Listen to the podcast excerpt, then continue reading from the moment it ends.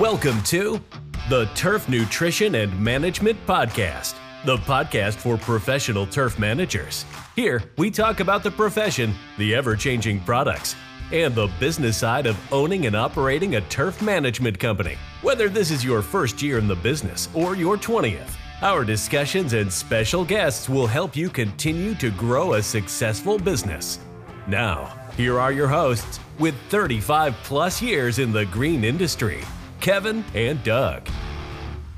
All right, guys, welcome back to the Turf Nutrition and Management Podcast. It is myself, Kevin Salters, with our co host, Douglas Gray. And today we have a, a guest from southern Florida, which is much warmer than us, Evan Knowles of Elite Environmental Solutions. Good afternoon, Evan. How are you? Good. How are you guys doing? Well, awesome. but Doug's in a sweatshirt. Yeah, I just shed you know layers, and you're in a t-shirt. So I think you're doing better than us right now. you know I'm cold if I'm in a sweatshirt. Yeah. Yeah, it's um, it's it's warmer down here, that's for sure, than you guys, but it's it's cooler today. Yeah. So why don't you just give us a bio of you, how you started, the company itself, and exactly where you are located? Yeah. Uh, so I've actually been in the landscape management for 15 years or so. Um, my brother actually has a maintenance company. I uh, worked for him for several years, uh, ran guys, ran jobs. And honestly, we went through different companies that were not quite the turf managers that we wanted. Um, so I finally said, you know what, let's let's step back. I'm going to go work for somebody for a little while, uh, and I went back to school at the same time.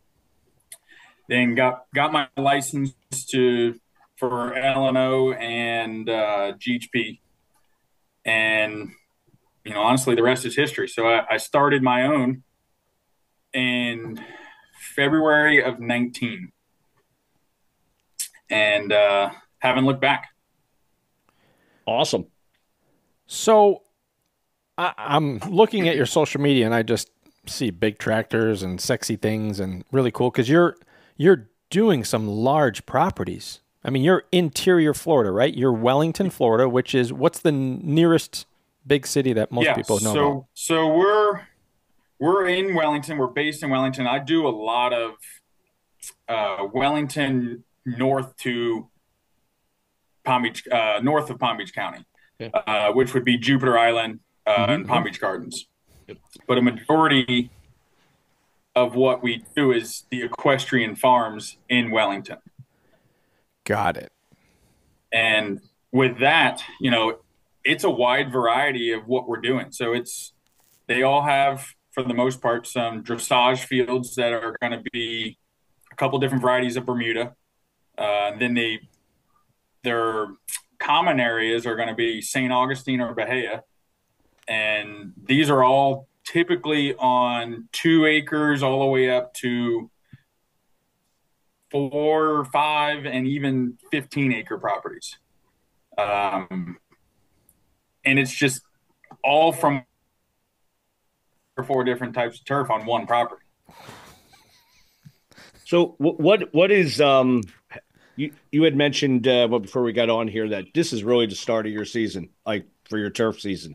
So start like like how how do you guys like start your season? Like what products do you use and kind of go through the uh, the year and what you know what's the height of your turf that you're you're managing and all that kind of stuff? Because uh, you know as we get to like North Carolina, South Carolina, and those areas for warm season, I think it's a lot different in Florida than it is there, if I'm not mistaken. Right. So starting off just your St. Augustine basic down here, um, we like maintaining that at about four to four and a half inches. Wow. Okay. And this is pretty common. Um, we'll start honestly the way we program things out, we're on site every month and sometimes multiple times a month. So with with it all depends on the clientele. With the St. Augustine, uh, the maintenance really isn't there. It's all on a preventative maintenance. uh, programming. So all your pre-emergence, we try to start doing our preventative fungicide applications October, November. Um, this year, honestly, that wasn't the case. Just we were so much warmer than usual. Um, and then we'll lead into our Empire Zoysia uh, and, and a couple different varieties of Zoysia, which I find we have better maintenance um, progression if we maintain those, depending on the variety, around that inch and a half to two and a half inches. Okay. And you know, every quarter we're we're treating for uh, pre-emergence. We're doing worm applications from sod web worms, army worms, grubs, um, just timing wise, and then we we get into our different varieties of Bermuda. And typically, the Bermudas are what the equestrians are riding on. Okay. So, what's the? Pre- pre- Good. I'm sorry. What's that? No, go ahead. I'm sorry. I interrupted you. Um.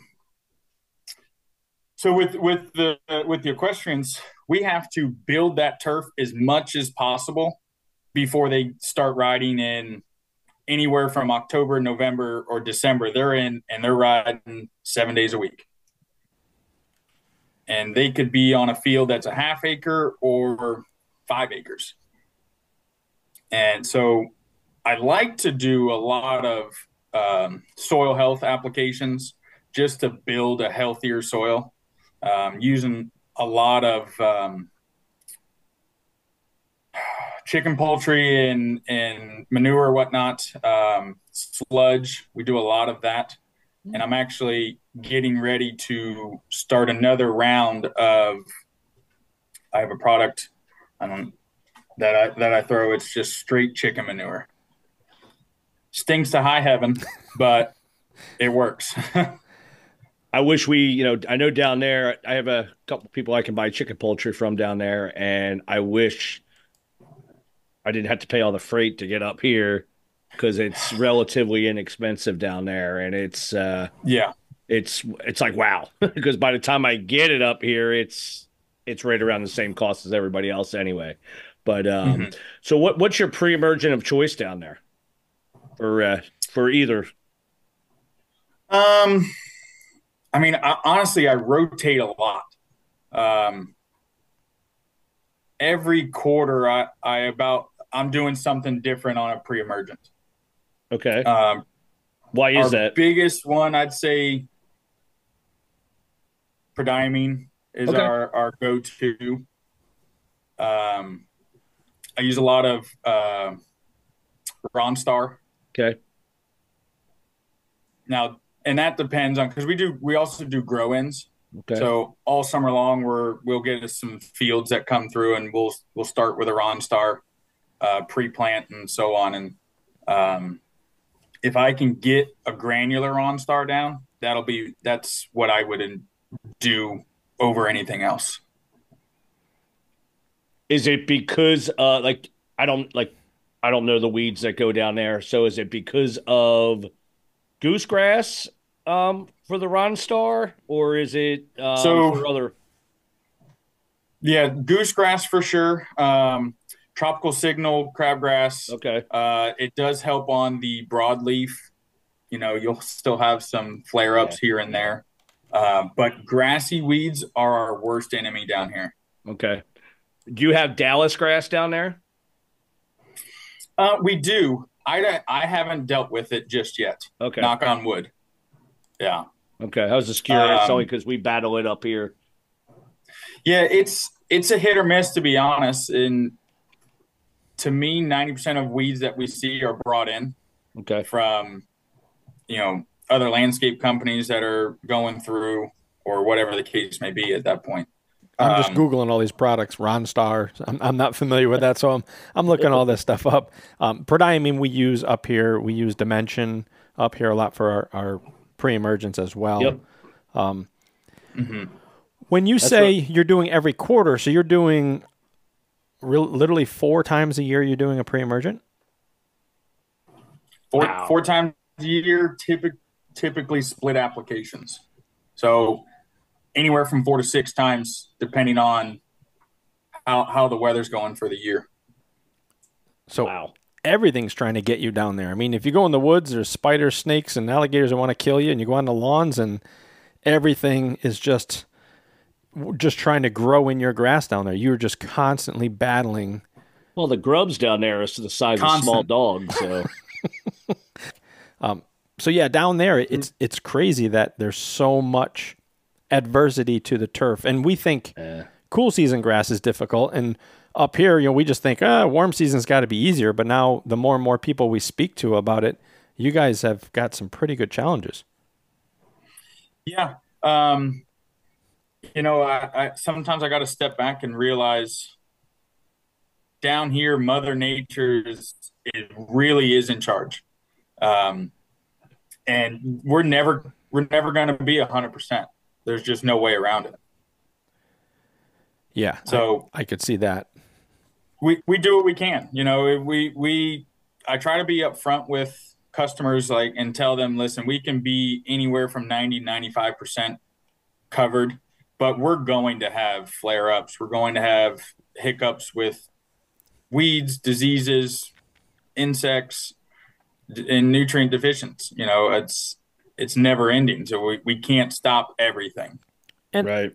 And I think that sh- maybe because we're the guys out doing it, that should be expected. I definitely preach that to my clients as well. That you know, like you said, Mother Nature, we're just guiding the ship the best we can, and that that ship could hit a sandbar, it could hit ru- could hit bad seas, it could hit smooth sailing, and every year is different. And, and Doug and I talk about that all the time. I mean, even this year was an anomaly up here where we had so much rain, and last year we had zero rain.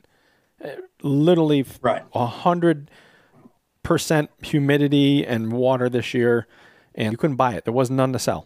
there was there wasn't any around. So it, it's always always crazy. Now, I just I just wanted to before we get going back to your company. How many people do you have? Um, what you know, what's your team like? So it's it's myself and I have one technician. Um, so there's two of us. Wow. And we do about uh, 2.1 million square feet.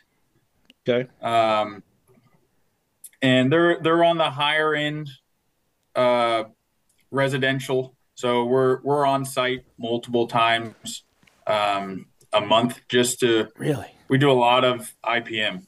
You know, if we can use a backpack, we're going to.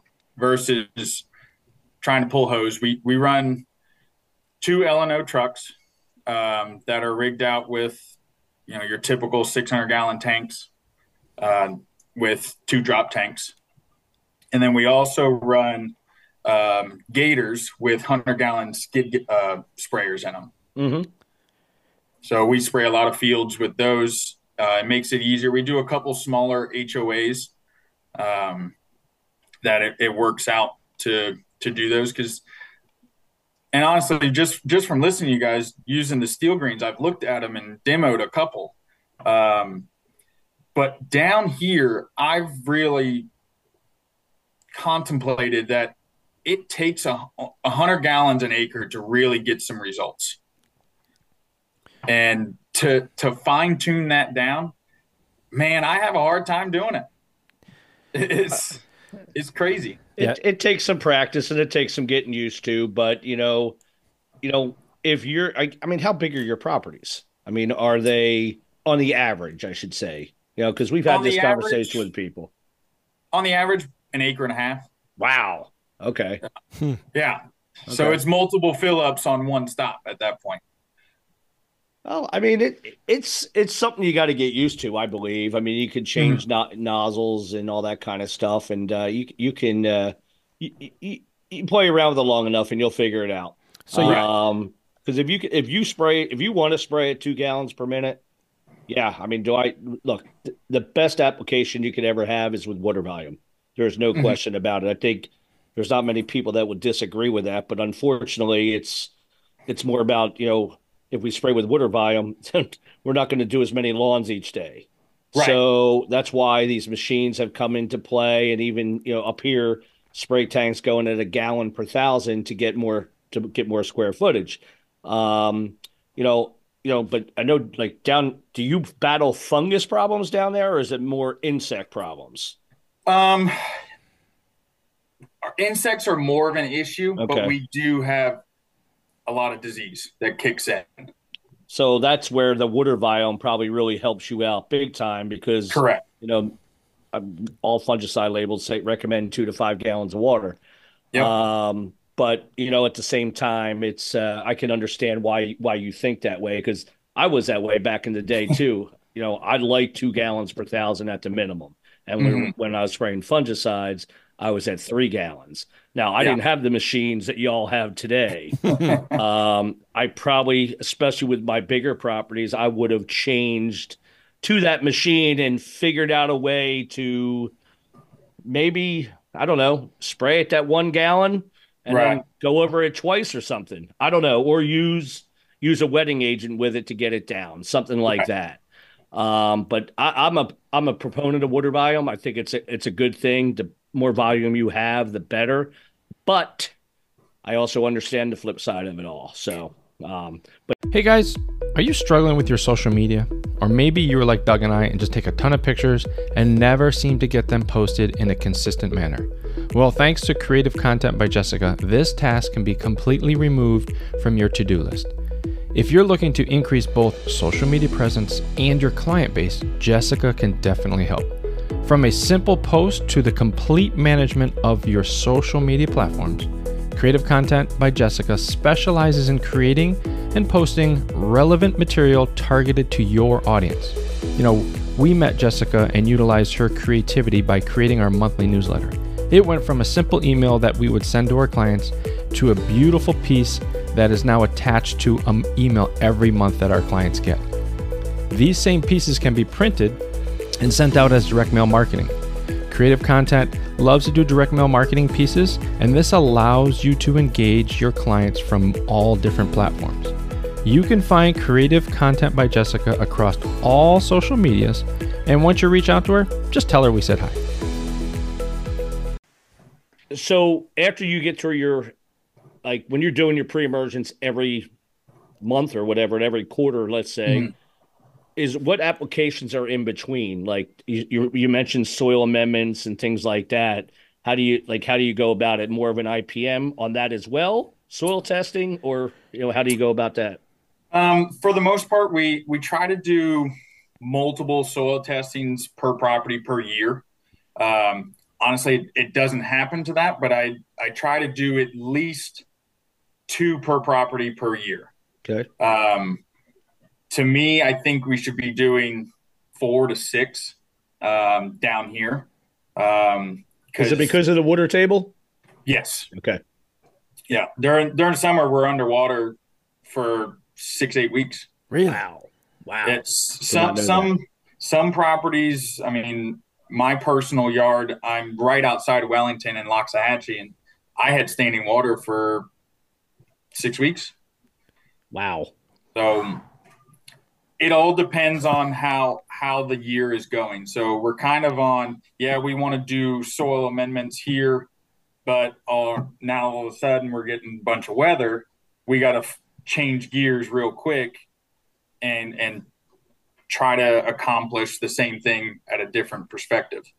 Um, so being that we're doing our pre-emergence, it's about yeah, it breaks down to almost uh, every 65, 70 days. Um, and then in between all of that, we're dealing with insects. So we try to do our proper timing for our, our whitefly uh, and all of our hedges. Uh, and then, because we, we're not just doing turf on these properties. You're doing Okay. ornamentals Um, as well. Correct. Yeah. So we're doing all of our grub applications, and then we have our uh, timing for mole crickets. Uh, we have our timing for um, sod webworm and armyworm, and those all fall in between there. And I, I program all of those quarterly as well. So for the most part, and it just works out to where I can be on the property every month at least once. what is your product of choice for those insects? Um, obviously, grubs is going to be different inside webworm and armyworm, but uh, maybe it's not. Actually, acelepryn for all of them. Still using acelepryn. That's awesome down there. Yeah, yeah. that's good. Um, uh, there's a lot of pr- products down here that just they're overused and they, they, don't do a damn thing. Such yeah. as, what's an example of an overused product down there? Imidacloprid. Yeah. Oh wow, shocker. Yeah. yeah. Uh, well, that just got super... that just got banned here in New Jersey, and that'll be a domino effect everywhere else down the road. Yeah. But it's just a matter of time. And that's yeah. wild, you know, with your high water table and the imidacloprid being so water soluble that it that they've even been using it down there. Yeah, I'm I'm shocked. Honestly, um, I haven't used it in probably a little over a year. Uh, I just I don't see the results. I'm not going to waste my time and efforts on something I got to go back and treat again. Yeah, fair enough. Um, and I, I've switched a lot of products over to organic products, um, neem oils, mineral oils, uh, a lot of different extracts.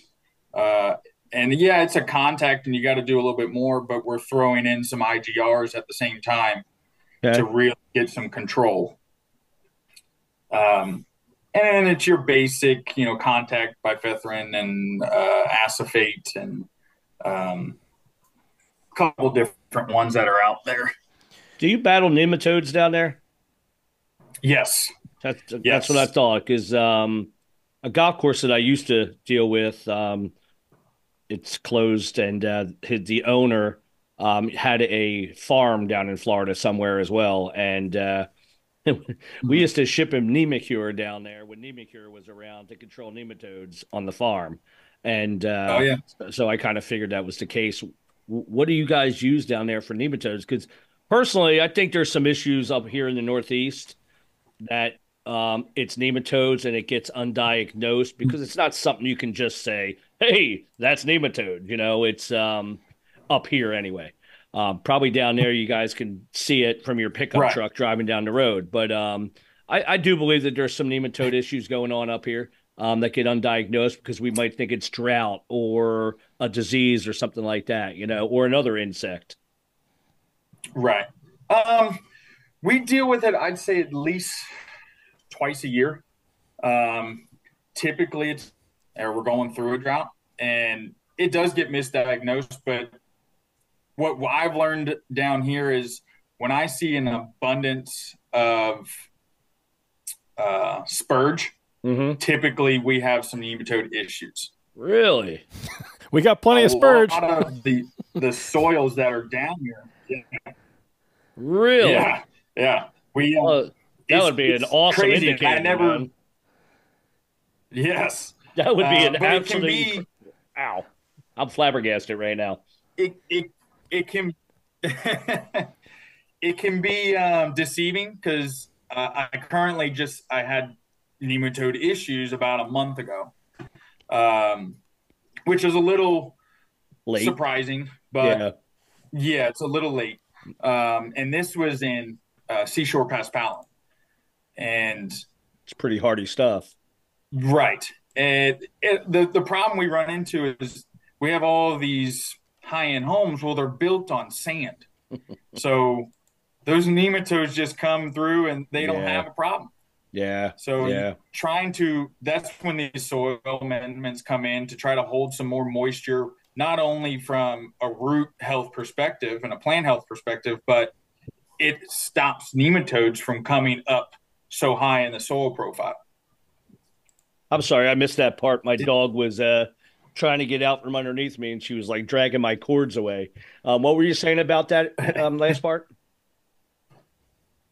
So we, being that we have so much sandy mm. soils on these lawns, that we'll we'll do our soil amendments that will actually benefit us in keeping the the nematodes suppressed. Is that like beneficial bacteria and things like that? Well, beneficial bacterias, um, you know, your sludge, just mm-hmm. to hold some more moisture in there to sure, thicken sure. up that soil profile. Right. And it, it, something about that sludge, they don't like it. So, And so we you don't like the you don't like the smell of it. They don't like the taste of it. no, you know. So why don't why don't you explain what And- sludge is for us people that don't know what it is? I'll I'll call myself one of the ones. Uh, oh gosh, put me on the spot now. Um, sludge is is basically Is it like is it like human waste? It's basically Milorganite, There you Okay. go. but Okay. a little bit more on the cattle side of manure Okay. plus Got it. and then some. Got it. Yeah. Got it. Okay, I Um, totally understand. Yeah, yeah. we there's some there's some waste facilities that have things like that uh, up here, and it's funny. Actually, one of my owner's customers uh, does this over the wintertime, and he takes that product and he does top dressing in the wintertime because we can't do applications in the wintertime with NPK here in New Jersey. So, like you guys can't do it in in uh, the summer months, Mhm. right? So we can't do it in the wintertime here. So he'll take those compost with sewage sludge in there and just top dress properties with it. And man, Mm. those lawns that he gets people to do that with, they are incredible. They are incredible green wise. So, um, so at the end of the day, I can understand why something like that would probably be very beneficial for something like that. Have you, has anyone ever talked to you about using uh, products like Chitosan for nematodes down there? Has anybody ever uh, talked to you about using Chitosan for nematodes down there? Um, yeah, actually, um, my one of my consultants has brought it up, and he's on the golf course side of everything. That's his background, Okay. and he's brought it up, and he said, you know, that it it doesn't hurt to look into it. Um, you know, from not only a nematode side, but just an overall Plant health. Plant health, yes. Correct. Uh, Yeah. And I went down that wormhole and was reading a lot on it. Um, it's I haven't done it yet. It's just pulling the trigger. Um, They work. Um, they're very good for plant health, very good for um, fertilizer efficiency and things like that. They really help help with a lot of different things. And um, I think the biggest, like, I'm not going to say problem with them all, is that you know, into in in most people, if it doesn't give you color in two minutes, oh, the product sucks, and that's not what the product does. You know, it, it's it's going to make your your turf healthier. It's going to make your soils work better. So over time, and when I say over time, it's not one application or maybe even two applications, but over time, it will improve the overall health of your plant. It will provide deeper roots. So if you have deeper roots, the nematodes may be there and eating, mhm. but they will also die from eating, but they're never going to get to the level where you're not going to have roots, so to say. You know what I mean? Right, right.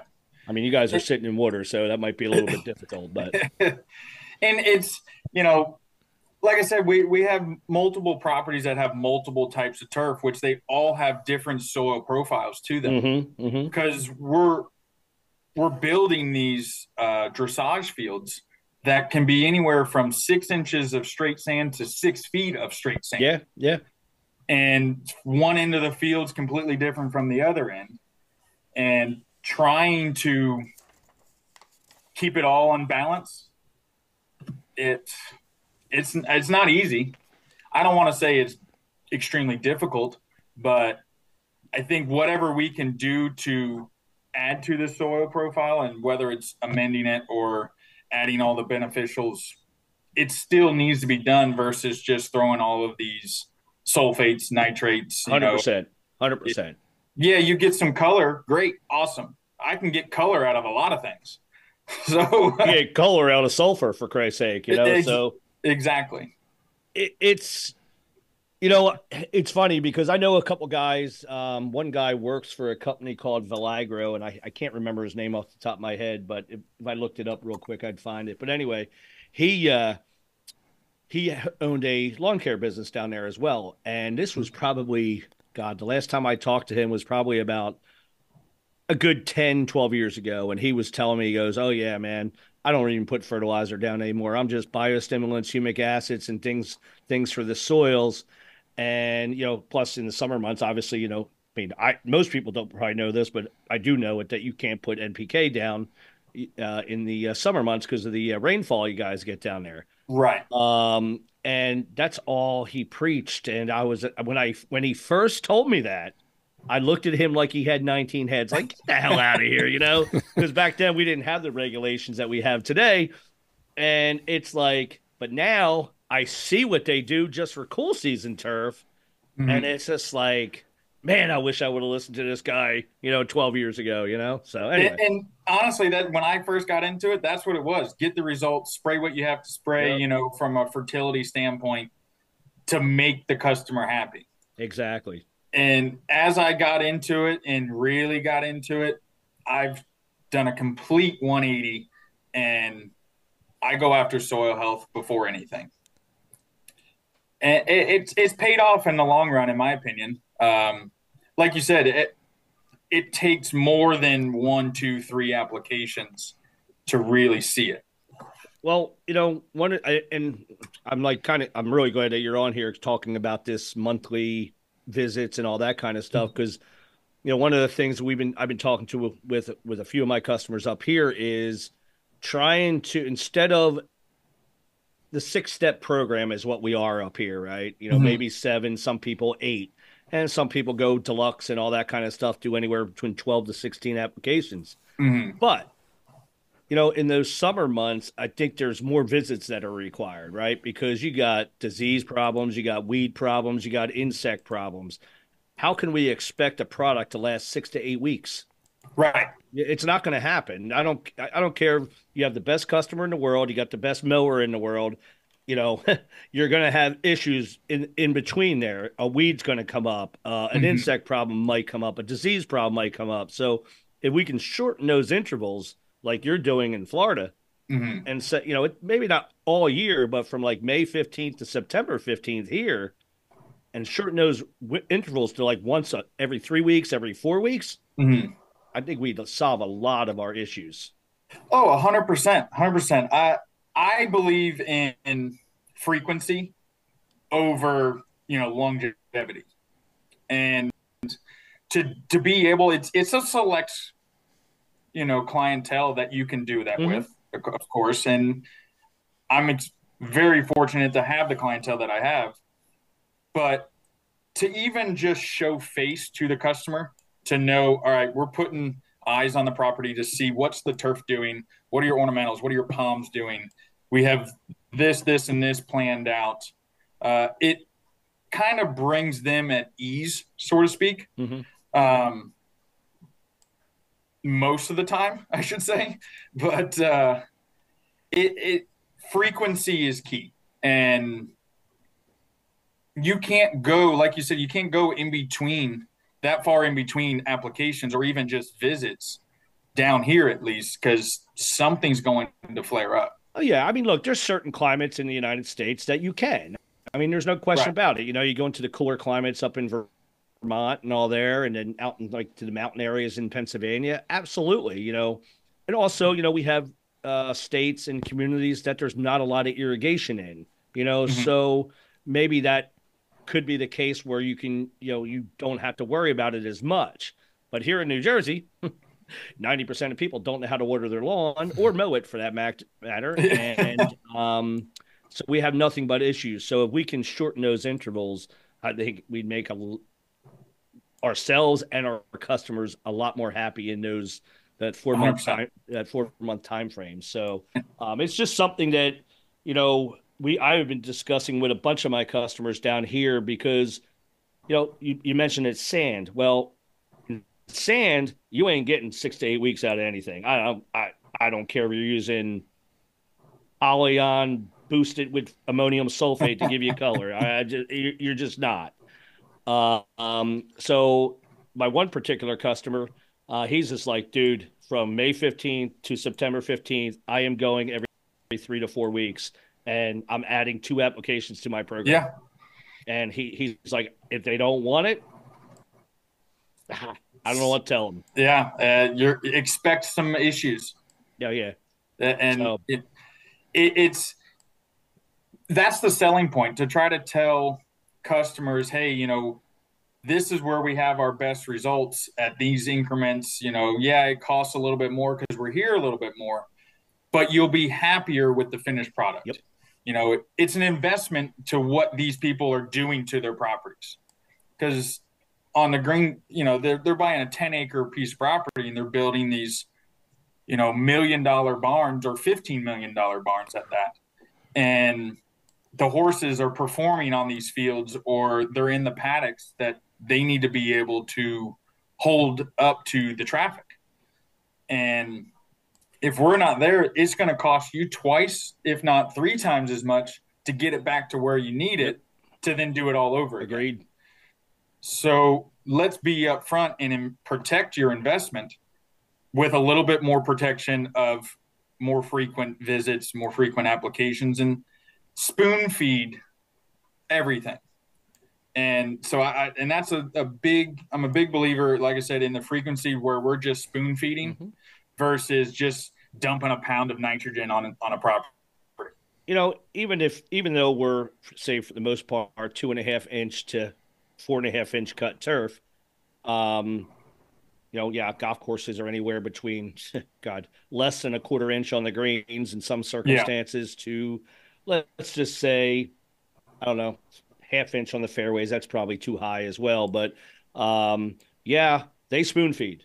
Mm-hmm. You know, I think we can spoon feed here too. It's just we got to do it in a different way than a golf course does, or like what you're doing, because we only have a, you know, we're March to let's say November, so right. we're only a nine month season here. Kevin is more like what seven months, Kevin? Yeah, we'll we'll call it eight. Eight months, yeah, eight months. So it's a little bit tougher in that standpoint. Um, but I think what we're starting to see the trend in our industry uh, on the lawn care side is that um, spraying is becoming more popular.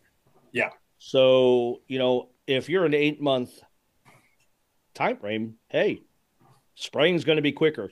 Yeah, I think I think a lot of guys have proven that to themselves. Mm-hmm. So you might be able to go to an eight step program if you're an eight month, uh, you know, season. So um, right. it's something to think about.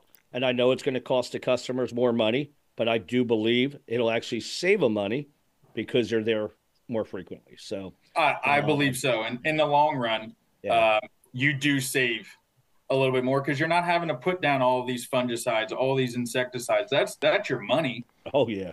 Oh, yeah. and you know, and they're not going down anytime soon, in my opinion.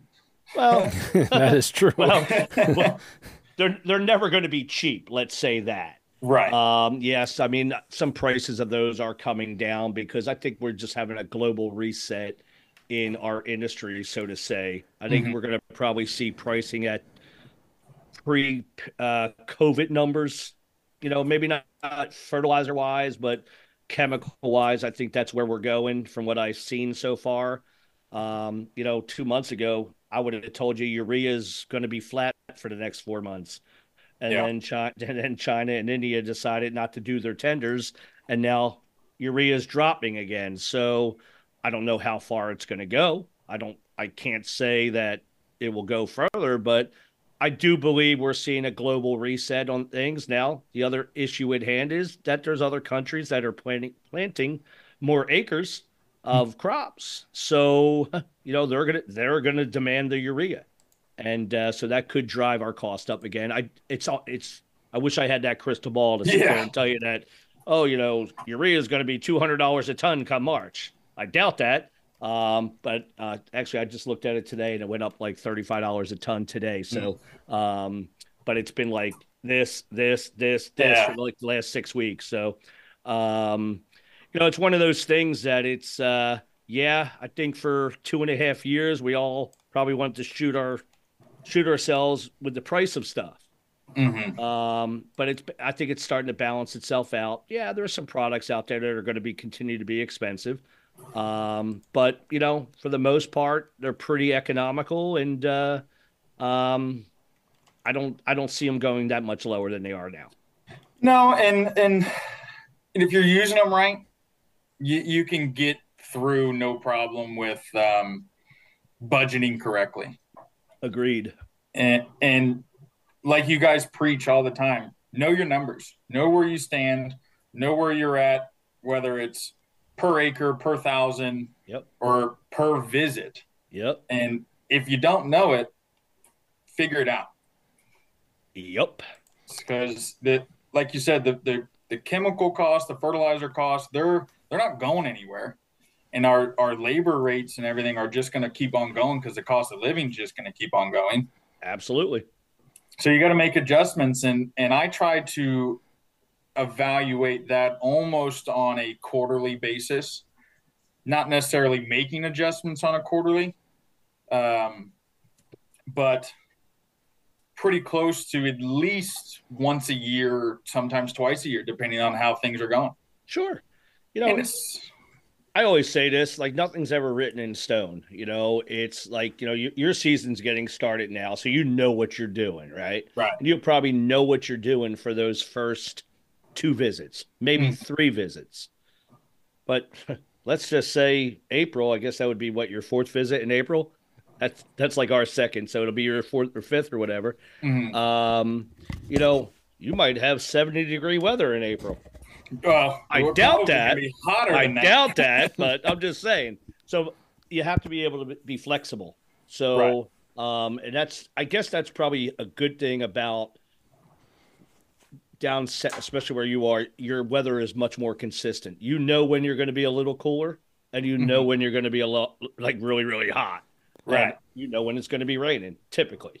I mean, Right. yes, there are some years that are like ridiculous. Hell, I would remember one time I was in Orla- uh, Disney World with my family when my kids were really young, and we were there right before Christmas, like two weeks prior to Christmas, and it was the lows were 24 degrees every night. Oh, baby. Yeah, so it happens.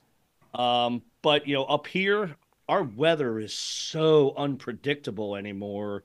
Mm. Um, I mean, I, I mean, it's probably not. It's just we see it that way. You know, seems that way. seems that way. The last two years we've been so dry in the spring, wet in the summer. It's like reverse.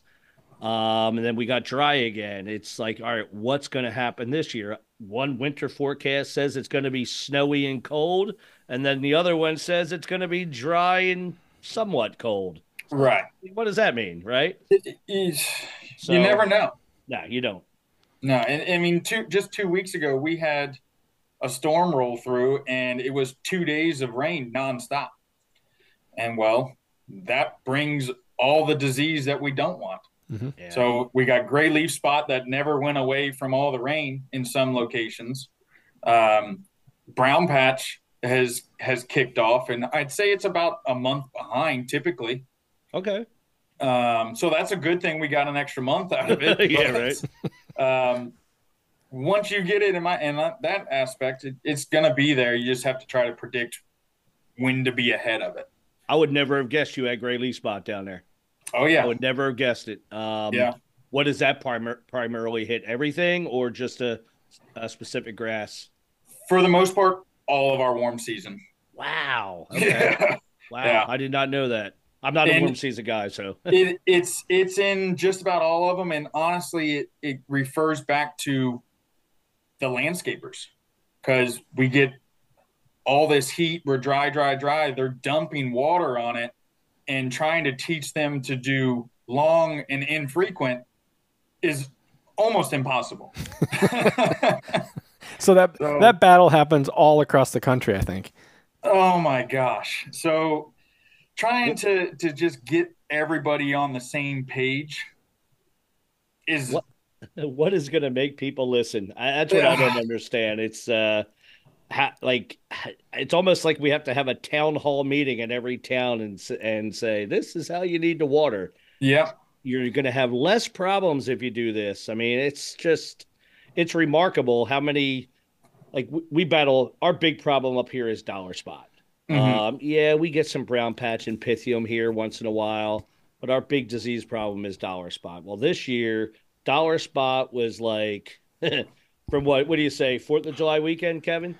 Oh, I, To- I may have been in sooner than that, and, and Yeah, we might- fought might it have right. the week before Fourth of July to probably mid September. We were battling dollar spot. Um, and it had nothing to do with anything except for leaf wetness and lawns being mowed when they shouldn't and putting Mhm. extra stress on it. And it's just, yeah, I know. We want our lawns looking great. I get it. And we want them mowed in a certain way. But there's times where you got to skip mowing. You got to raise your mowing height. You got to make sure you sharpen your blades. And it's amazing, you know. It's it's it's not nice to hear, but it is nice to hear that areas other than the Northeast here are have those same issues that we have, uh, Right. The mowing and the watering, because um, I couldn't even begin to tell you in July. I think we had close to 16 inches of rain in the month of July here. Mm. And Kevin, I think you had more, didn't you? Just under 20. Yeah. And you know, watching people water their lawns, why it's raining, Yeah, and I'm just like, what are you doing? What are you doing? it's and I'm I'm fortunate enough to a majority being that my brother has a, a maintenance company. mm-hmm. I do a majority of his properties. Okay. So, as the turf manager, as I like to call myself, I try to oversee the irrigation 90% of the time. Okay.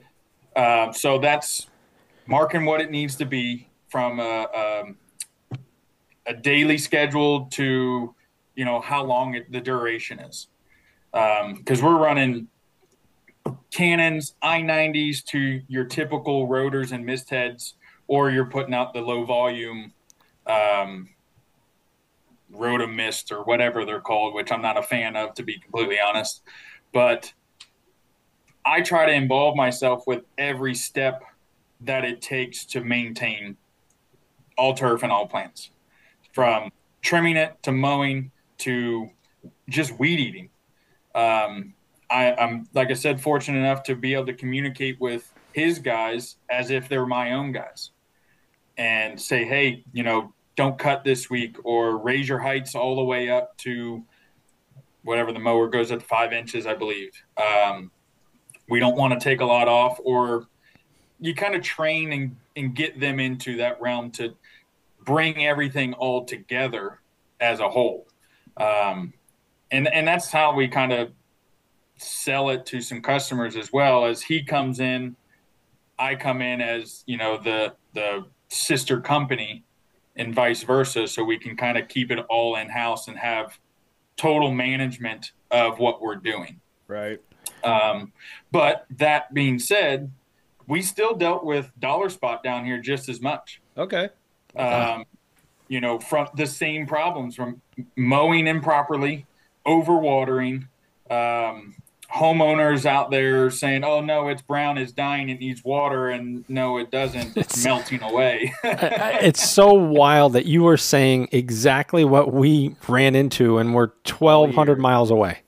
it's crazy. I, you know, listening to you guys here say the same thing as what I'm dealing with as well. It, it, it's mind blowing that it's the same. Doesn't matter what state you're in. Yeah. You know, And I would never have guessed it if we, you weren't on here today. No. It would have never came into my mind that you guys fight the same battles down there. Nope. Yeah. Cra- crazy, crazy, and, crazy. and- and, you know, for the most part, with our clientele, they're they're not here most of the time, so they travel the horse circuit, and they're up in New York, um, uh, Delaware. They're they're all over. You know, Right. they they go out west as well, and so we have all summer to really build our properties up. But that's a lot of times that's when we're dealing with our biggest insect issues and fertility issues. Uh, we get some random, you know, diseases, like I said, dollar spot and um, whatnot. I mean, I have some select properties that for the first time I've seen it was anthracnose really? and and I was quite surprised. um, and that was on some paspalum that, you know, it's typically pretty good year round. Yeah, anthracnose is one of those um, up here. It was a. It's a. It used to. I'm not saying it's not a golf problem, but it used to be a major golf problem until we started top dressing more. Yep. And there's some really good fungicides out there to take care of it now. Where back in the day, back when I was in golf, I mean, if you had anthracnose, you should get your greens tested for nematodes as well because a lot of times they go hand in hand, and uh, it, it, it's an interesting thing to hear you say that you have anthracnose down there. Mm-hmm. So it's uh, like we have a lot of anthracnose on trees up here, like yep. dogwoods, mm. red maples, and things like that. But we don't really get it on residential turf that we know of. I don't right. think anybody's looking for anthracnose in residential turf up here. Um, at least I know I haven't. I've never seen it either. Right. Uh, but in the golf market, I probably haven't seen anthracnose up here. Oh God, it's been it's at least five years. Yeah, and and honestly, so I've been in here and on my own since 19, and I haven't seen it until last month. Wow. Um, granted, the where I'm seeing it is in a neighborhood of a nicer golf course, so there's a lot of traffic that comes in and out. And for the most part, the entire HOA is the same turf that's on the course. Okay. So whether or not that has something to play with it, are the are the homeowners members of the golf course? Um, those particular owners, I'm not sure, but most of them are. Yeah. Yeah, so, I mean, yeah, it could foot traffic. Yeah, yeah transfer, or they could have their own golf cart and taking it from, you know, the golf cart from the golf course to their house, exactly. and then walking on their lawn afterward. Yeah, I mean, that could definitely be part of it. Yeah, absolutely. And it's it's um being such a wide variety of of turfs, we deal with basically the same amount of diseases in each one for the most part. Um, you know, and they're not I'd say the our worst one this year was the gray leaf spot. Um, it, it kind of went back and forth from just just overuse of the lawn, whether it's from a, a performance standpoint or the just neglect, really. Mm-hmm. Um, and most of it was neglect. But you know, it, we I don't know if you guys have heard we dealt with all of Palm Beach County was sugarcane mosaic. Nope. So that was a, a lethal disease that came down in St. Augustine that there's no cure for it. Is that is that more of a, a tobacco disease? Yes. Okay. Yeah. And it came into uh, Floratam and there was no going back. About three to five years, replace the yard. Ooh. Yeah. Yeah. Wow. And easily transferable. You step on it and transfer it. The dogs, you know, can transfer it, birds, this, that, and the other. And there was complete HOAs ripping everything out and resodding, buying their own equipment for landscape companies to come and use. So you're not transferring it back and forth. Correct. Yeah. Wow. So it came down to it where we were sanitizing all of our equipment after each yard. Oh, it was a nightmare. It's a nightmare, and it, it's still still around. Wow, I can't even imagine. Wow. So yeah, it, is there tobacco in Florida? Is that where um, this could have um, come from, or you don't see it as much anymore? We deal with more sugarcane okay. than anything that's down here. Um, sugarcane and corn. That's in our area is the biggest. Yeah. I mean, you know, hell, anything's possible. I mean, it's anything's you know, possible hell, we don't get army worms up here very often, but when we do, oh boy, look out! You know, it's. Uh, um, I think everybody in the country had them two or three years ago. So, um, Kevin, just so you know, we got another person to add add for the Zoom list. Perfect. Our, our add uh, know your numbers. They're coming uh, up big. so speaking um, of speaking of numbers, just want to interject real quick. How just going through the complexity of everything you do, Evan how do you manage this? Are you using a CRM system or is it something you've created to run your programs?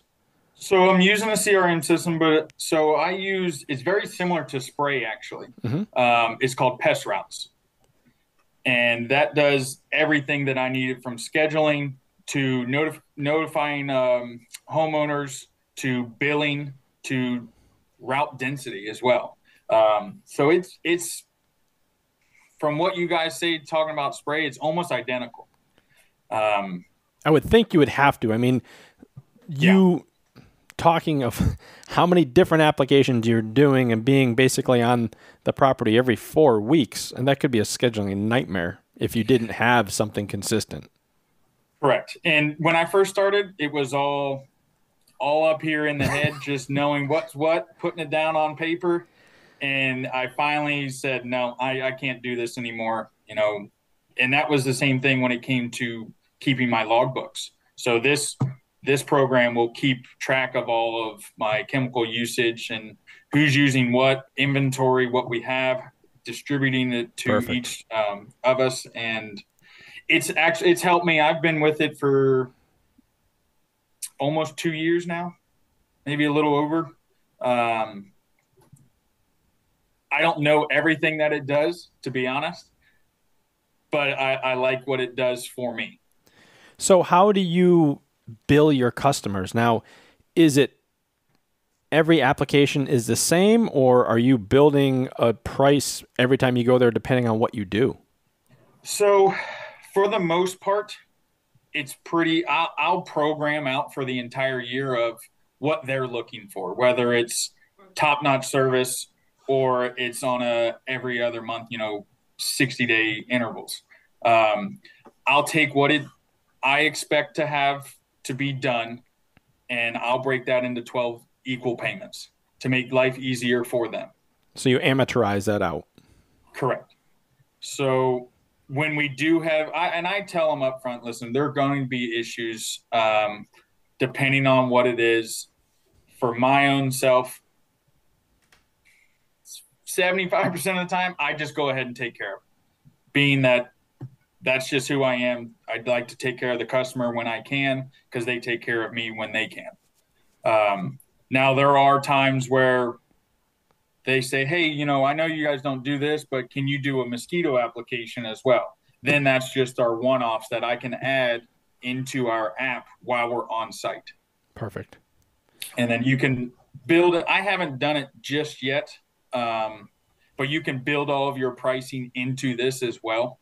So that way, if my technician's out there, he can just go, oh, okay, yeah, we did a fire ant application and we did an acre here's our price. It just automatically puts it on the invoice and sends it upon completion.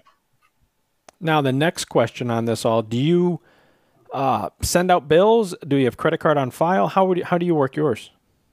Uh, multiple. So, credit card on file. Um, I'd say we're probably 30% have credit cards on file.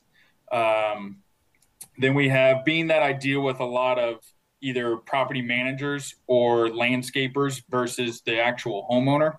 Um, we just send them one monthly bill with all of the they get individual service notifications per per job but they get one monthly sum. So you get a statement a, every month? cor- correct yeah. So say on the 15th they receive their invoice. That way it covers me for the it covers them for the first 15 week first 15 days and then the remaining month i'm getting paid as everything's coming through. Makes sense. and you and, and you're the landscapers besides your br- brother they pay you on time? Yeah for the most part um, okay. they're pretty good. Um, i've weaned through a handful of them where i just tell them it's not going to work out appreciate what you're doing yeah, but it's yeah. it's just you know you're not you're not keeping track of everything. Yeah, you're so, doing a job. You deserve to get paid. Period. Correct. You got to pay yeah. your vendors, right? So right.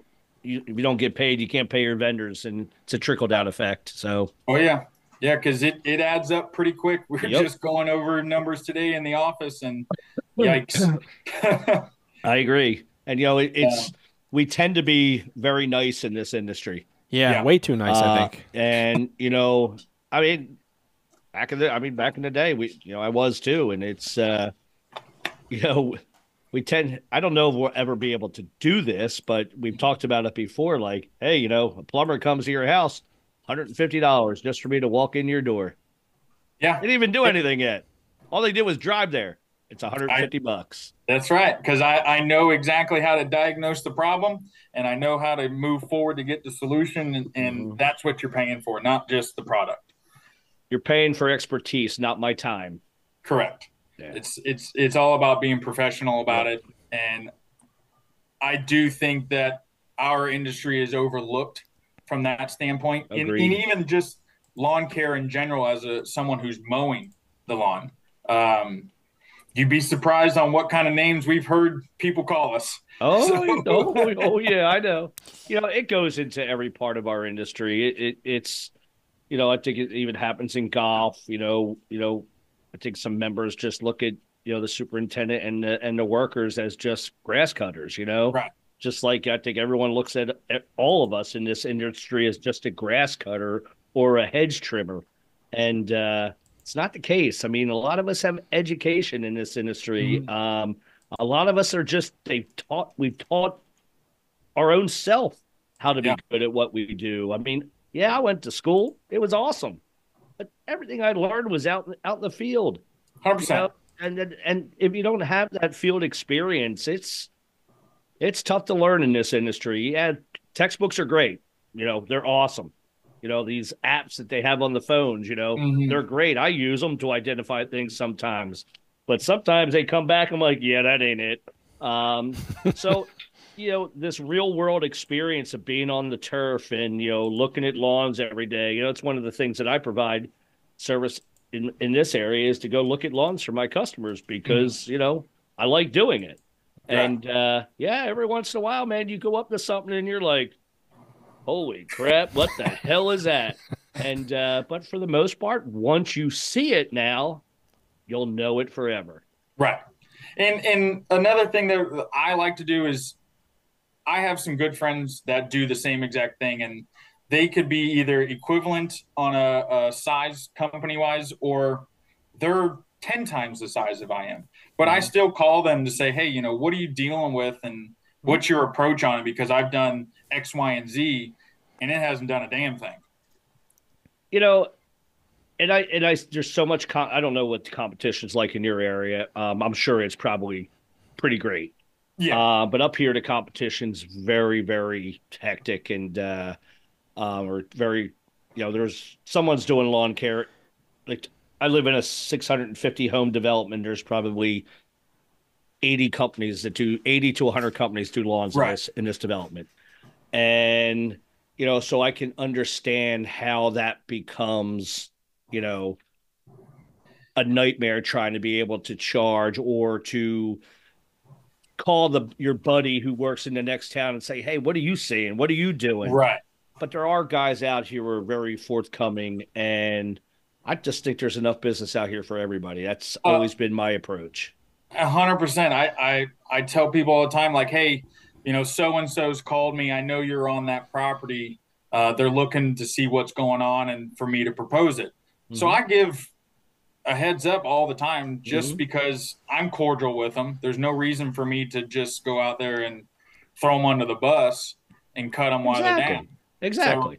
So, there's plenty of work out there. It's just you need to know who you want to go after. Yeah, exactly. Um, you, my opinion, you don't go after everybody. You you pick a niche and you stick with it. And for me, I love turf. I couldn't tell you why, but I just I enjoy so growing grass. So do I. Um, I love it so much. I killed my lawn and started over this year, and it was awesome to do. I did it two years ago. it's it's fun. Yeah, I I um I, I, just enjoy it. You know, it's I've done a couple, several grow-ins at this point. Um, that and I'm getting better and better as time progresses. What we're doing as a mix, pre-plant wise, even just into the soil before we even do a mm-hmm. pre-plant. Um, you know, we use a lot of miramichi and just incorporating that into the soil, which is just like a compost and um, biochar and whatnot. Yep. Um, our last grow in, I, I finished it in six weeks, and we didn't have irrigation for three of those weeks. Now, so it, it's it's just something about it just kind of gets your blood going and and trying to diagnose, trying to figure out what what is what, how to go about it. Um, I think in our industry, we're like you said, we're not just guys out here walking on the turf. We're somewhat of doctors, in my opinion. Um, Agreed. But then again, we we don't know everything. So you got to reach out to somebody and and figure out maybe they're struggling with the same exact thing, you would never know unless you asked them. You know, like you know, we, we were talking about diseases earlier, and this year we battled dollar spot up here in the Northeast a lot, and you know, everybody was using different things, and you know, trying to use the same product over and over and over and over again, and it's you know, so part of the, I guess the, I'm not going to say blame, but part of the responsibility of a like a someone like myself as a distributor, you know, you got to be t- talking to people and say, yo, man, you need to rotate your chemicals and things like that yes, I understand propiconazole is cheap, but if you hmm. keep spraying it over and over and over and over again, you're killing it. Yeah. And, you know, there are other alternatives out there. Yes, they might cost more money. So you charge more money.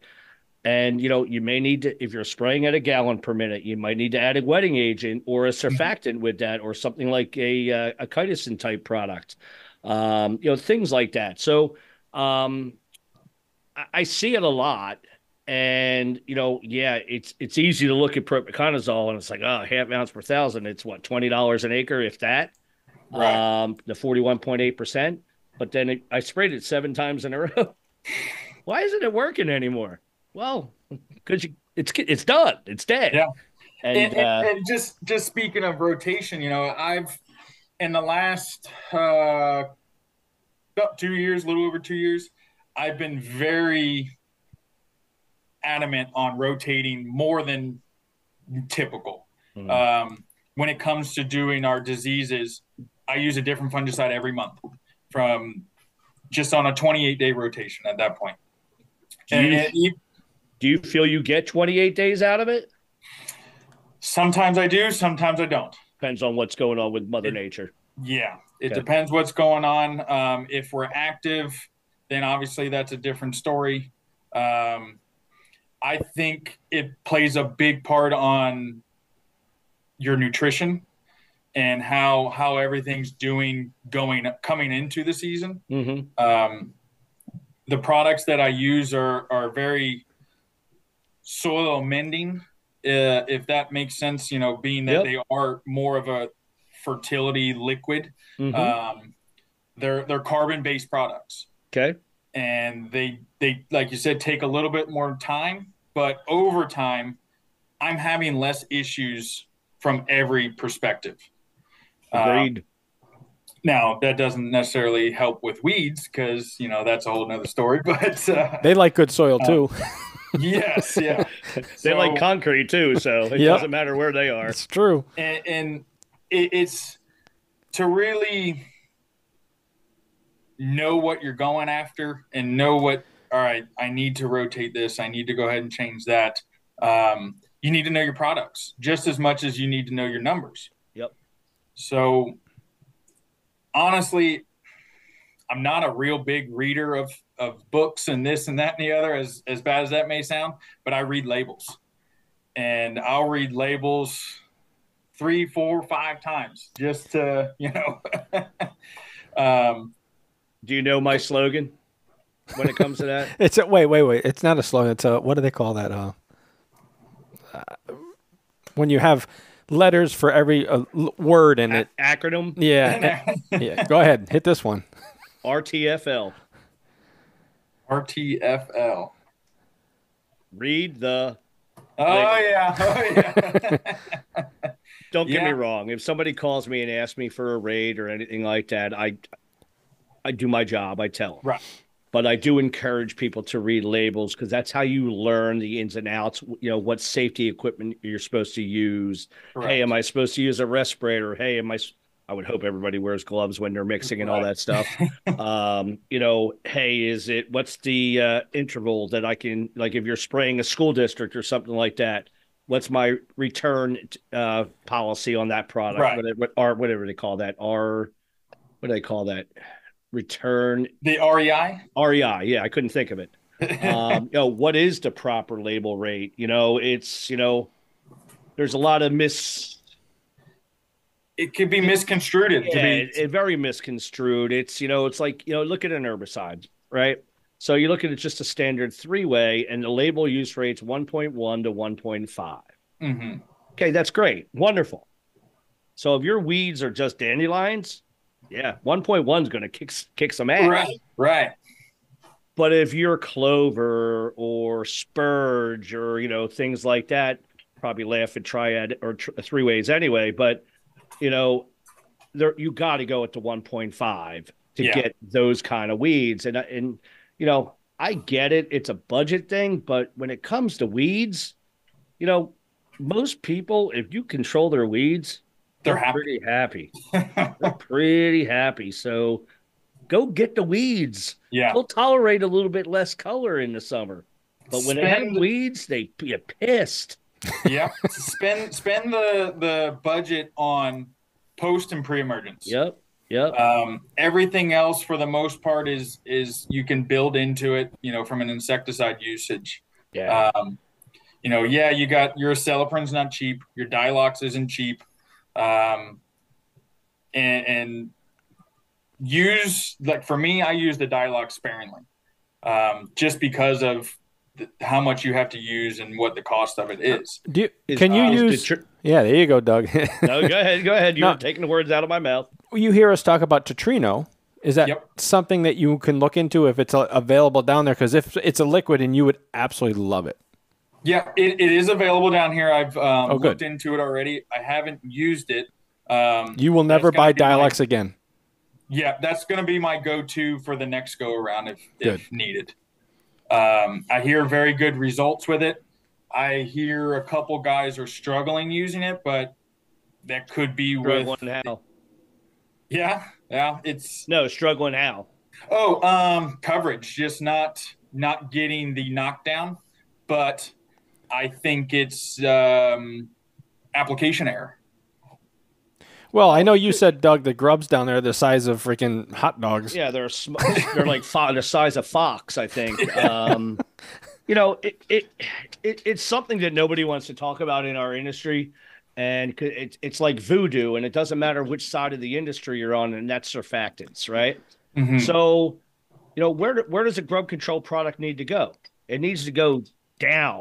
Down in the soil, down And- your root zones. Right. So if you have a really good thick canopy and you're not using a, a surfactant, that product may never get to where it needs to be. And Wasting. what, what I what I don't understand is like why, because they're not that expensive. I think the problem is is that surfactants are an unknown to most because most people will sell a standard 90-10 or a standard 80-20 that is uh what's it the, the recommended rates like 32 ounces per 100 Mhm. and they do have burn potential in very hot weather Yeah. um, where there are surfactants out here, very good surfactants that may cost a little bit more money per gallon, but, But not- knowing your numbers, Application half the rates. cost per hundred gallons of water Yep. because of application rates, and you know. Just like we were talking about water volume earlier with fungicides, you like two, two and a half gallons of water per thousand square feet. We're spraying at a gallon, and nobody wants to use something that's going to make that fungicide work properly or better, let's say, Right. because they're afraid of burn. Because, yes, back in the day, 10 years ago, 15 years ago, there were some surfactants on the market that smoked some stuff. And Oh, I mean, smoke some stuff. But for the most mm-hmm. part, if you're if you have a really good salesperson, there are surfactants out here that are very very safe. You could Mhm. go 500x the rate, and they're not going to burn. Yep. And but I mean, I've heard it time and time again. I never see anything out of them. Well, what are you expecting to see out of it? Right. You're not right. going to get color out of a surfactant. I mean, You're getting a better result, better coverage Exactly. of Exactly. the product you're putting down. Ex- exactly. So, um, I, I, I don't know like how we get more to use surfactants, but I think I'm not saying they're the cure all to end all. Believe Mhm. me, I'm not saying that. But when it, what's our biggest thing besides disease? The biggest thing we battle in the residential market or any market for that matter is weeds. I was Yeah. at a sod farm today. Um, God, I picked the coldest day of the year to go walk a sod farm. Wow, I was freezing. Anyway, um, you know, everything looks great. And our biggest conversation was about weeds. and you know, and I'm just they battle it every weed you could ever imagine, mm. uh, except for like nutsedge and green kyllinga. Uh, but every broadleaf you could imagine, goosegrass, cra- I mean not not crabgrass so much, but goosegrass, mm-hmm. and uh, you know, finally this year we started not just from us but other companies. We started throwing some surfactants their way, and they're they started getting their weeds under control a little bit better. Yeah, um, it doesn't take much. We took a product that's really, I think there's a double E label to it now that says it does do um, uh, goosegrass, but Speed Zone. Uh, we took Speed Zone and put it in with a product of ours that is um, called Influence, and threw that in there, and we got some really good knockdown on goosegrass. Really good knockdown. Wow. Knockdown, and uh, you know, it's just those little things, and for two dollars and fifty cents per hundred gallons of water, it is worth the investment. Yeah. And uh, I think that's like, what is that per thousand square feet? I don't even know. I don't even know. But anyway, it's I Less get a, than pennies at this point. I, I, get a lot of uh, uh, pushback on that. Um, it's literally two two and a half cents. Yeah. Um, I get pushback on that sometimes, and I, have always wondered why. Um, and I think it's probably because most uh, companies out there, all they do is sell a 90 10 or an 80 20. Yeah. And they're usually spreader stickers. Mm-hmm. And in my opinion, this is my opinion. I think spreader stickers actually don't make your herbicides work better. You want coverage. You don't want right. it to stick to the leaf blade. You want it to cover the leaf blade. And uh, again, that's my opinion. I've seen better results with products with organosilicone in it yeah. um, and things like that, um, more than just a standard uh, uh, surfactant that's yeah. sold on the shelf, as Kevin and I always talk about. So buying, buying what's on the shelf. Uh, yeah. Um, and know, Evan, you know it, and knowing what surfactant works the best for what? every product, right? Because not they're not all created equal. No. And and to circle back when you said Evan that, and even you Doug about most people the biggest concern on turf are weeds itself. Yep. Right. So. Mm-hmm. What I what I preach about all the time is if I can keep the weeds out of the lawn and I can keep proper mow height and somewhat adequate hydration, the mm. lawns most of the time are going to be in really good shape. Yep. Just they take care of themselves. If you if you take that competition out, and I and I say this all the time to the customers, you know, if I line up in a marathon and I'm the only one there, dude, I'm the winner. I, I got no competition. well, the grass is the same way, but if you've got grass and you've got all kinds of weeds trying to infiltrate it, it can't win its race. It can't fill in the way it should. So take that competition out of there. Right. And man, the grass just wants to grow, especially yep. proper mow height. My gosh, I talk about it all the time. It's just a solar panel. We keep cutting our solar panels in half. They're only going to get half the energy. Throw, throw a tarp on half of your solar energy or your solar panels up on the roof. You're going to get half the return. It's there's yeah. no difference. I, I, I could, couldn't agree more. Um, and just maintaining those three aspects that you just mentioned are, are the key to to having a successful lawn. Um, it, the insects and the disease are just kind of the hiccups that come through with everything else that's if you're not mowing it uh, correctly if you're not watering correctly those are the results and and the the downsides that you have to deal with. That's the mm-hmm. repercussions. Mm-hmm. Yep. So if you can just maintain those three easy things, in my opinion, you're going to be successful in the industry or successful of your just your own home. Yep. 100%. So, so are you, you know, I have strived to be different in my area by bridge products and, and really focusing on soil health. Mm-hmm. Are you an oddball down your way, or are you setting are you setting trends? Are people moving your way, or is there a lot of people doing what you're doing? Um, I, I do think some a lot of people are doing what I'm doing, um, but in my small group um, that I talk to and that are in the same areas, I'm kind of the oddball out because um, we're doing a lot more of the soil health um, and the carbon products. Um, a lot of our products are on the golf course side from the fertility of the the, the carbon itself, Mhm. uh, but it's getting into the residential now, and I, I won't turn back.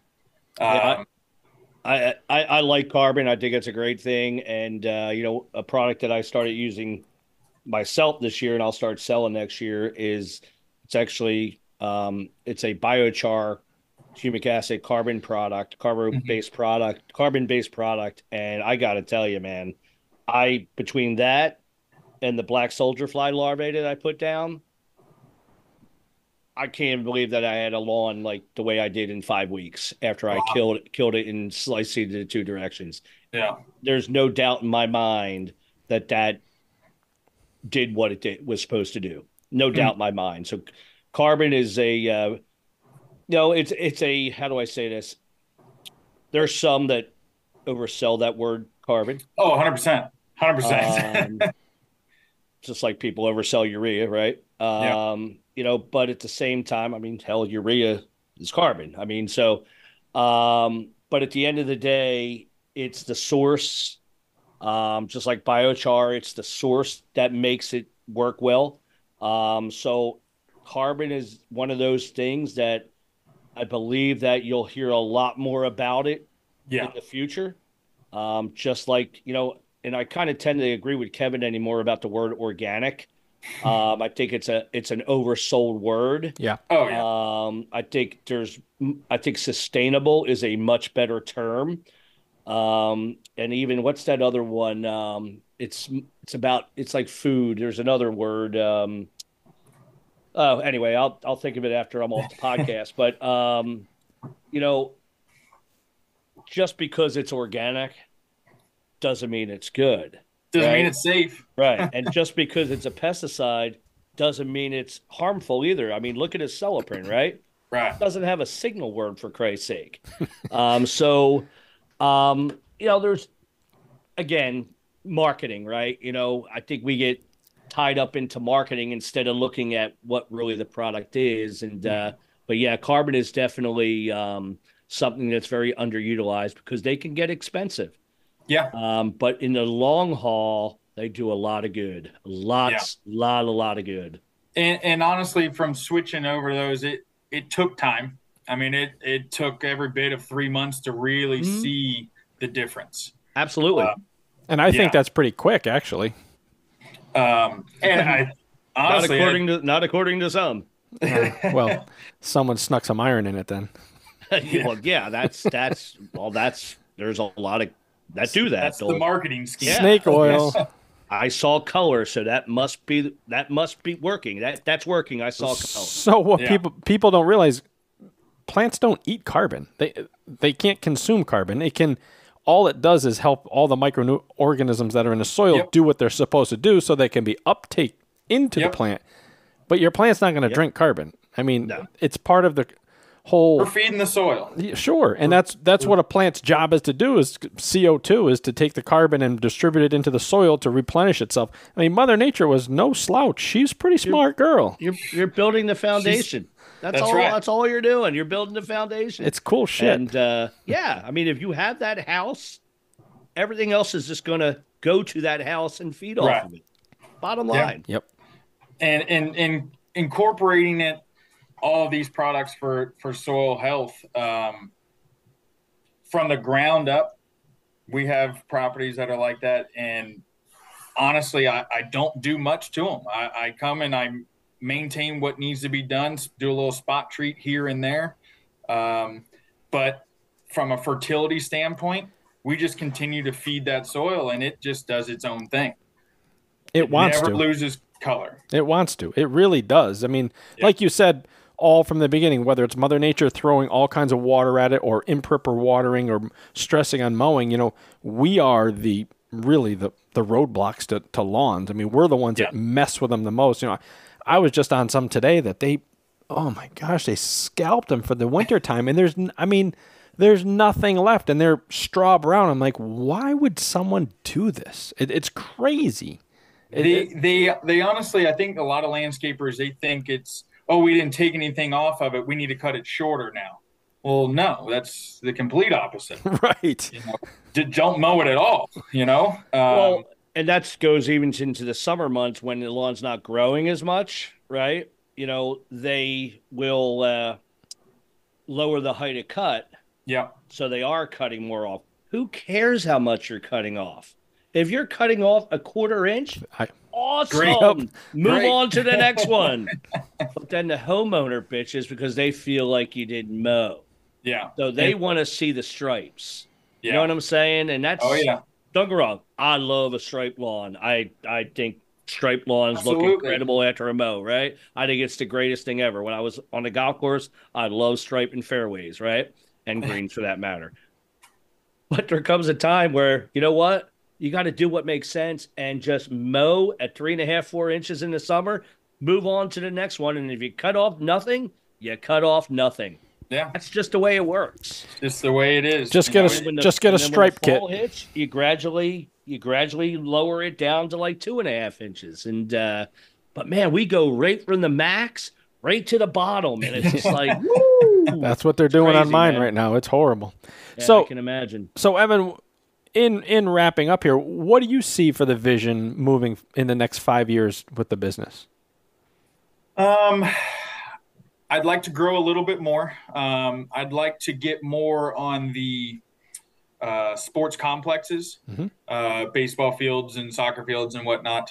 Um, it's tough down here. It's uh, a lot of it's in house, to be honest, um, or private clubs. So just getting in on that. But the goal is to get a few of those areas um, and get a couple more guys under the belt. Uh, I, I still would like to be in the field for another couple years. Um, but all in all, I'd like to grow it to have it be self sustained. And, you know, the end result would be to either pass it on or sell it. Yep. Oh, that should be your ultimate goal if you have a child, Right. turn it over or to sell it. I mean, that's obviously the ultimate goal. I mean, it's Yeah. you know, it should always be. Yeah. Um, you know, that in our, our area, the, the equestrian world's not going anywhere. Nah. Um, so, being that I want to be in the sports fields side of it and the complexes, I'd like to get more of the dressage and the polo fields. Sure. So, you know, the polo fields are a much larger scale, um, and I have what it takes for equipment wise to do so. Um, whether it's you know just using the big uh, atom spreader or you know we I do all of our own cultural practices. So the, the top dressers, the aerifiers, the verticutters. Um, I'd like to be known in Wellington for that particular um, niche Mhm. um, you know, and that's a course of I'd say within the next five years, I think I can make a pretty significant uh, move into that direction. Um, in the short span of four years that I've been doing it, I've made a pretty significant uh, impact in Awesome. Wellington. Awesome. Um, getting in with some very well-known people, well-known customers in the equestrian world. Um, and whatever I can do to prove my part, they advertise for me. Yeah, So Absolutely. and You tho- know, those are almost works- guaranteed sells too when that happens. correct. Well, Um, That's the way it should be. I mean, every every lawn should be, or every uh, polo field, or every sports complex that you do, that that's your work, and Yeah. that's what people are looking at, and that that can get you a lot of business. And uh, you know, referrals are, you know, they're awesome. When you do Yeah. good work, you get referrals, and uh, so it's it's one of those things that I I really truly believe that you know training in this industry needs to be like treat every lawn like it's your own. And when that when I say that is is that I'm not going to sit here and say that every lawn is going to look like a golf course, but take that pride and make every lawn look like a golf course. Yeah. And if it can't, then make those recommendations to the homeowner so maybe it can. And not everybody's going to buy everybody's service, and I understand that. mhm. Um, but at the same time, you know, I think there is we we all, and I mean all, can do a better job in the industry. All of us. Yeah. And I, I think um, it's not always about the upsell. Mm-mm. I think it's always, in my opinion, it's the end game what the what the better result's going to be, Yep. uh, and just being upfront with the homeowner or the property manager or the landscaper, like, hey, you know, I see we're always struggling with this, but if we go this direction, just kind of be open to not only change but being able to just switch it up when you when you know you can and and just give them a better finished product. Right. um so it, it's you're, like you said the work speaks for itself. And if we can do what needs to be done spend a little extra time on on the property whether it's talking to the homeowner or just hey i saw this little bit let me get the backpack sprayer or oh there's one little you know patch of weeds here. Let me just go ahead and make sure i hand pull that entire root system out and whatever it takes you know the little things is what people are looking at in my Right. opinion I agree. so if we can do the fine details of it we'll be just fine And I I think agree.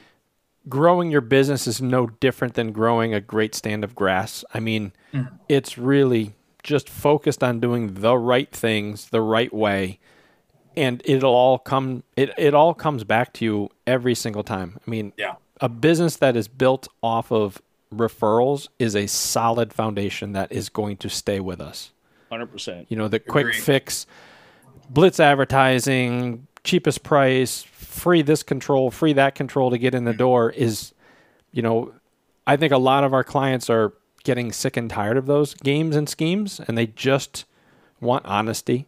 They just Yeah. want to be treated as a individual that may not be educated in the field but takes comfort in you knowing your job compared to mm-hmm. just the quick blitz that's going to come on with some technician that really doesn't have any experience but they found someone to fill the seat. Right. Agreed. and and that'll go that, that is going. I mean that's how i grew my business. That's how you're growing your business. Doug d- does the same. And and many of the guests that we have on there just say the exact same thing. And they're really good foundation solid businesses and, and they're here to stay. It- they're Yep. really Yeah. They're, they're And- and- honestly I, I don't do any advertising. Um, it's all word of mouth and with what's on the truck going down the road. That's it. Well Awesome. little little more social media for you will help. Yeah Just- a little more social because you media, you have some you have some cool equipment. I mean, I think I think it'd just be very good and nice to see, and especially in your you're you're in a niche with this equestrian deal. I mean, that's yeah. that that'll Yeah, it's that that's your that's our that's our quest to you is to see some more pictures so we can see more your some of your cool stuff. That's what we want to do. i think i can work on that good, and you'll get customers from it. But I'm just going to be greedy. I want to see some of your tools. You got some great equipment, and you know you do some specialty things, and and you're you're treating a whole different market than we are, but you're running into the same damn problems we have up here, which is just baffling. Yeah. It- It's, it is baffling. It is. that's why I, I enjoy listening to you guys because i'm every tuesday i got it on we, Awesome. we, appreciate, that. it. Yeah. um, it, it's it's it is crazy that it's the same exact things and it's almost around the same exact times. Um, Wow. That's crazy. and just I don't know if it's because of the year or who knows what it, it could be, but um, I, I just enjoy the whole the whole concept of it all. So we we love it too. we are going to, and we're going to talk about this more. We keep getting messages. We're going to do a Zoom call um, on the know your numbers and really how Doug's got some great calculators on Excel that we're going to bring up live and show people how to really figure out what is the better price per product, even though the jug shows that it's more money, but application rate. So people have been reaching out to myself and Doug please continue to do that. We're going to compile a list. It's not going to be after the new year, but the more we can get on it, the better. I mean, let's clog the Zoom thing up, but the more brains talking and, and working together. And sure, Doug and I are going to be running the Zoom, but it's going to be an open mic for people to jump in and bring in their experience because we are nowhere near the smartest people on earth. Just ask my wife; she'll Very tell cool. me. But it'll, Yeah. it'll, it should be a good program. So I just I just want to put that back on on the podcast that keep sending in your requests so we can add you to that list, and we will get an invite to everyone once we pick a date. And uh, I know Doug's going into a little bit of a showtime here going on, and then Yep. then the holidays come in, so it's just going to be best after the first of the year, and Yeah. and, and we'll get that all set up.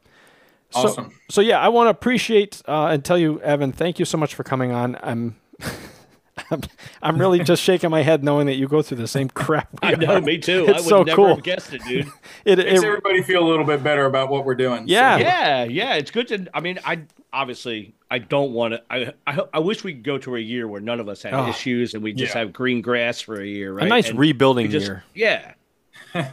And Where's but the fun in that? Right, that's true. But it is comforting to know that it's you know not just here in the Northeast or just in Florida or just in Oklahoma or somewhere Mm-hmm. else that are having to, having these issues. It's everywhere. Yeah, and And uh, and next week we have next week we have a guy from North Carolina. So now we're going to get right in smack in the middle. We're transition Yeah. to warm back and forth. So you know we're going to see. All right, what do you have that we have? It's going to be cool. We can tie this thing all together. Well, I hope I, I don't know who that gentleman is, but I hope it's the area of North Carolina where You want to move. one move? side of the one side of the town is Tall Fescue and the other side of the town is Bermuda. So that'll be an interesting concept. So Well, we'll- we'll keep everyone on their toes, wondering where it's going to be in North Carolina. Even though I do know, I'm not going to mention it. But again, Evan Knowles, Elite Environmental Solutions in Wellington, Florida. I do know of the place. It's beautiful. It's down in southern Florida, where my family is from. We sure appreciate you spending so much time. We look forward to talking to you again and seeing some cool pictures on social media, hopefully soon. Absolutely. I appreciate it, guys. And uh, I, I enjoyed talking about everything. And hopefully we can do it again and, and uh, just keep the grass growing. Yes, sir. We'd love to. All right, guys. Have a great week, and we will catch you next week. take care. Bye bye. Thanks for listening to the Turf Nutrition and Management Podcast.